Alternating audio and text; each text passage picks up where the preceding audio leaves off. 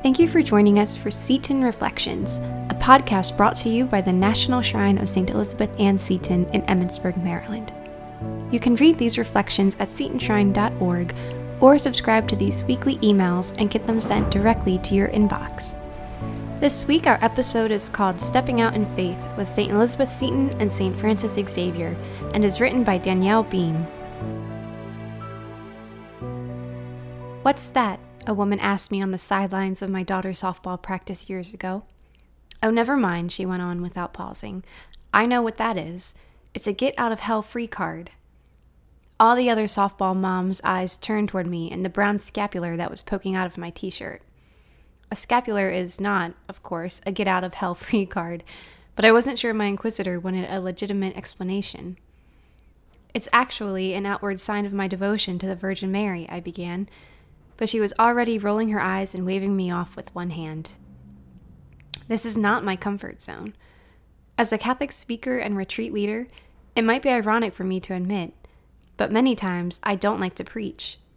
I don't like to bear witness.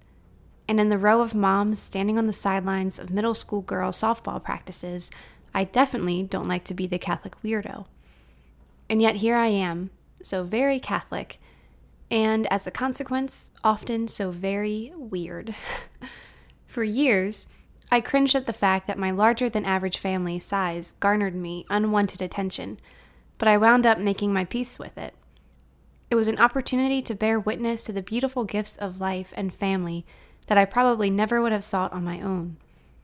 People's occasional rude comments or questions offered me the opportunity to show them that being a mom to many kids can be a great blessing and for those of us called to it, there's a lot of joy in saying yes to a large family living.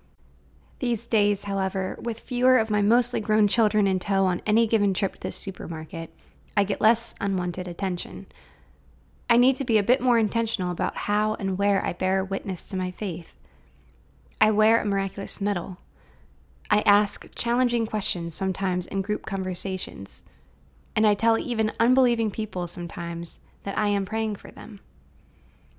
My meager efforts pale in comparison, though, to the evangelization work of someone like St. Francis Xavier, patron saint of missions, whose feast day we celebrate December 3rd. In his lifetime, St. Francis, a contemporary of St. Ignatius Loyola, traveled to Lisbon, India, Malaysia, and Japan, preaching the gospel and converting countless souls for Christ. He dreamed of going to China, but died before that dream could be realized. In one of his letters to St. Ignatius, we see his zeal for reaching and converting souls with the message of Christianity. He wrote, Many, many people hereabouts are not becoming Christians for one reason only there is nobody to make them Christians. Again and again, I have thought of going round the universities of Europe, especially Paris, and everywhere crying out like a madman riveting the attention of those with more learning than charity. What a tragedy! How many souls are being shut out of heaven and falling into hell thanks to you? I wish they would work as hard as this as they do at their books, and so settle their account with God for their learning and the talents entrusted to them.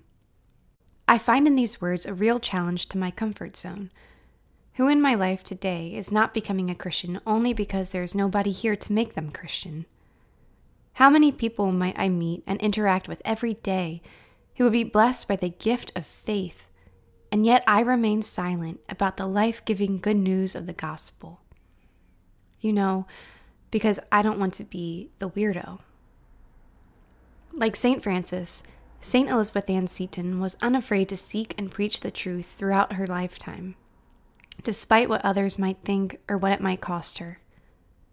When she left behind her Episcopalian faith and embraced Catholicism, her actions surely raised some eyebrows among friends and family, and even in the culture at large in 1805 in New York, where anti Catholic laws had only just been lifted a few years prior. Elizabeth also sacrificed a great deal to evangelize poor and young girls through the religious order and free school she founded in the United States the beginnings of the modern day Catholic parochial school system we know today. In a culture that frowned upon Catholicism, did not value education for girls, and certainly did not value education for the poor, She challenged the status quo. Elizabeth, who had previously lived the comfortable life of a wealthy Episcopalian woman in New York, stepped quite surely out of her comfort zone with all that she accomplished.